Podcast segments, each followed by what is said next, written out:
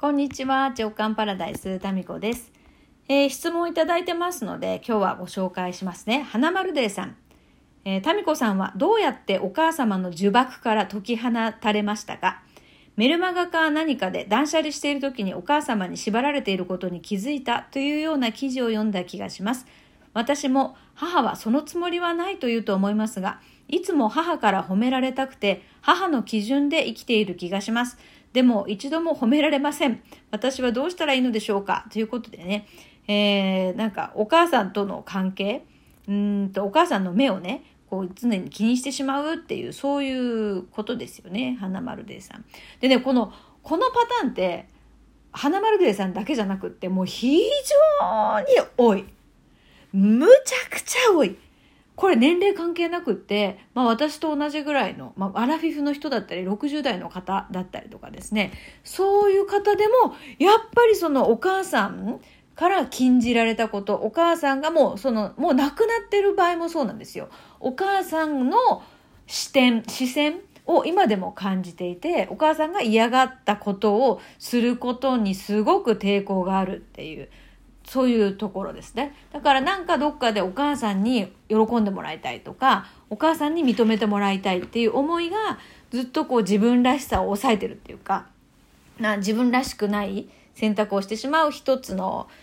なんか見張られてるみたいな感じになるっていうことはすごくご相談で多いんですよね。まあ、その最後の縛りなのかもしれないですね。で、私が片付けやってて気づいたのっていうのは、まあ自分自身がもともと片付けられなくって物が多いっていうところからの片付けの世界に入って、そこから6年仕事してたので、片付けのね。で、いるものといらないものって自分がこうやって分けていく中で、どうしてもなんか、いらないけど捨てられないものっていうのがあるんで、あったんですよ。で、それをこう、だんだん残っていくんですよね。判断つかなくない、つかないものが残っちゃうんですよ。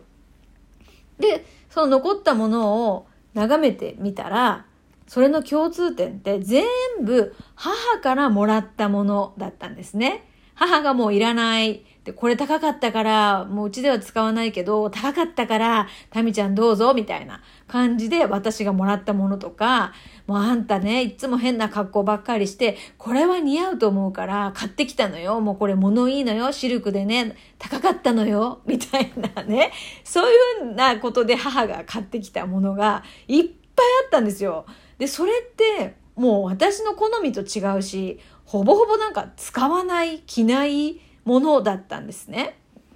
でも捨てられないっていうのが最後に残った時に、あれれと、これ私の家だよな、ここって。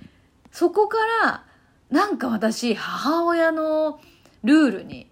縛られてるのかもしれないって自覚したんですよね。で、私はそのものを手放していくことによって、そのものにくっついている思いも一緒に手離れていったんじゃないかなと思っています。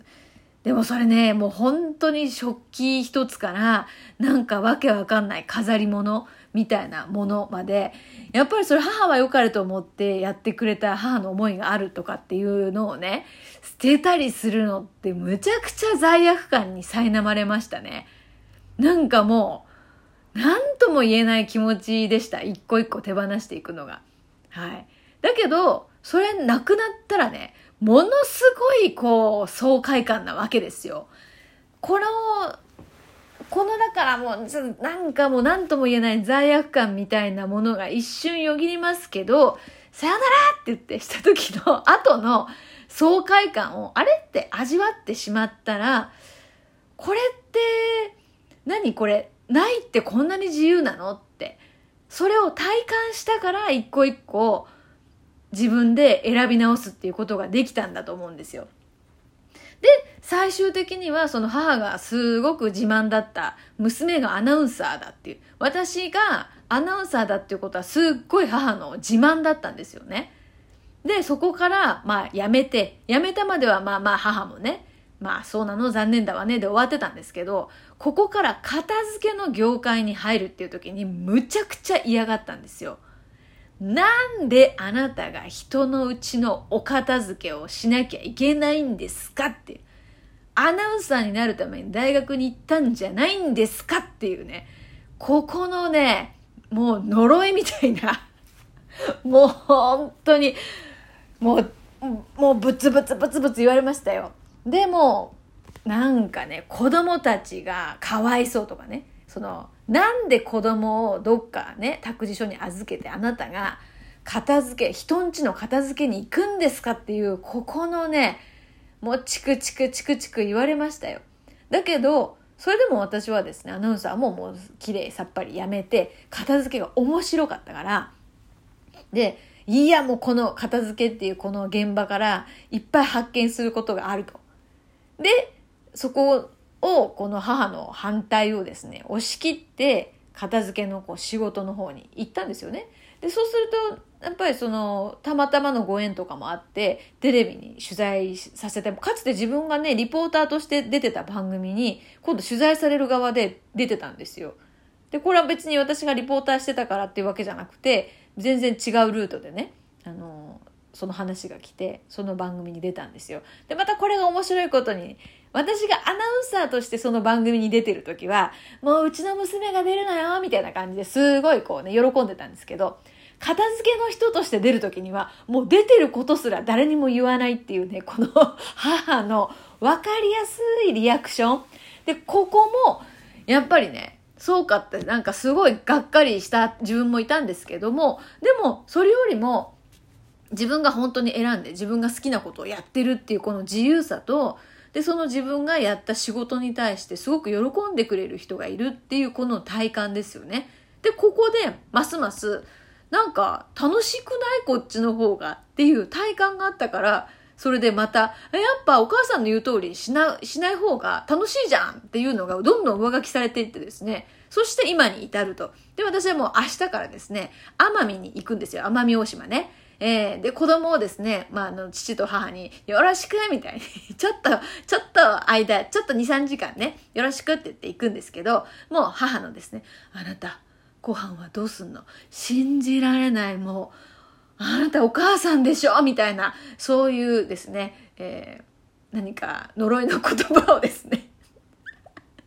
今も、今も、さっきも電話かかってきたんですよ。あなた、なんか、明日から行くんでしょ？って。まあよく子供置いていける。もう信じられない。もうお母さん、あんたたちがちっちゃい時はそんなことはしなかったっていうね。えー、こう、まあね、ここの、まあ、心配なんでしょうもうね。もうこれは愛情ですからね、母のね。まあそれをもう、その、本当申し訳ないです。心配おかけいたします。ご飯はもうレトルト、冷蔵庫に、えー、少なくとも2食分は準備いたしました。母上様。そうしたらもう、信じられないとかって言わ言われましたけど、もうレトルトはお母さんの私のね、作る料理よりも子供たちは大変喜んで食しております、母上っていうね。それでもう、何時に行くのって言われて、もう朝、日の出とともに出発いたしますっていうね。そうやって、本当あの、ご迷惑をかけますけれども、行ってまいりますみたいな。で、そういう感じで、全然ですね、後ろ髪を引っ張られる思いもみじんもなくですね、えー、楽しんでいこうかなと思ってるわけなんですよ。なんかここまで来るの結構長い道のりだったんですよ。えー、で、そしてなおかつ未だに母の反応は変わらないわけですよ。だから、母の反応は何一つ変わってないんだけど、私がそれをどう受け取るかがもう180度変わったわけです。だから、ここよね。だから人は変えられないのよ。だけど自分がそれに対してどう反応するかっていうのが変わったら、全く不自由さはないんですね。でむしろもうほんとね、なんだかんだ言いながらも、ちょこっとこうね、孫の面倒を見てくれて、もうありがたきかな、ありがたきかなっていうね、そういう感じで、うん、全然、全然もう、あの、引っ張られる気持ちはないんですね。で、どうしてそうなったかっていうと、さっきの話の繰り返しになりますけど、ちょっとちょっと、その自分で一歩踏み出しあれ？一歩踏み出した先って楽しいじゃん？とか自由じゃんじゃあ2歩目も出すみたいな。で今度はまあ、10センチ出てなんか空気が美味しかったから、今度思い切って1メートルダッシュって1回出てみて、また戻ってくるみたいな。この、いや、この行動を変えたわけですよ。自分で選択して、ちょびっと行動する。で、また戻る。で、またちょっとちょびっと行動してみて、また、あのむっちゃ空気美味しかった。なんかもう新鮮な空気があったし自由もあったしむっちゃ開放感みたいな。それをこうね母の呪縛のエリアと自分で踏み出した世界を行き来しつつでだんだんこの滞在時間が変わってきてですねこう自分で選んだところに結構長く居座るっていうことが平気になってきてそこでも息が吸えるようになったっていうこの繰り返しなんですよ。だからねもう一夜にしてむっちゃ自由になりました。母の呪縛から解き放たれましたとかはなくって本当にね泣いたよ随分。なんか知らんけど。泣いた泣いたそういえば。うん。泣いたこともあった。なんでそんなこといちいち言われなあかんのとか私がせっかくこんなね、頑張ってるのに、この疲れて、片付け現場から疲れてきた挙句の果てはまたあなたからのお説教ですかみたいな。そんな日も、なんかね、もうかわいそうになってきて自分が。もうあっちこっちでね、疲れてんのに、なんかもう一番、その、いなんか、打撃が大きいのは母からの、子供たちがかわいそう。この言葉。うん。お母さんはそんな風にしなかったって母は言うけど結構やってたのよ。やってましたからって私からすると。そのあなたがいろいろやってた仕事の時ね、私は弟と妹の面倒をむっちゃ見てましたから、よう言う、よう言うわって私からするとね思うんですけど、母は、お母さんはそんなことしなかったって。だからさこれもほんとね捉え方なんですよ。だから母は母はでその母なりにね一生懸命してたんだなっていうところはね本当にそれは思います。で私は自分が妹弟の面倒を見たつもりになってたんですよ勝手に。でも実際子供ですからねできることなんてそんななかったと思うんですよ。だから本当思い込みが世界を作る。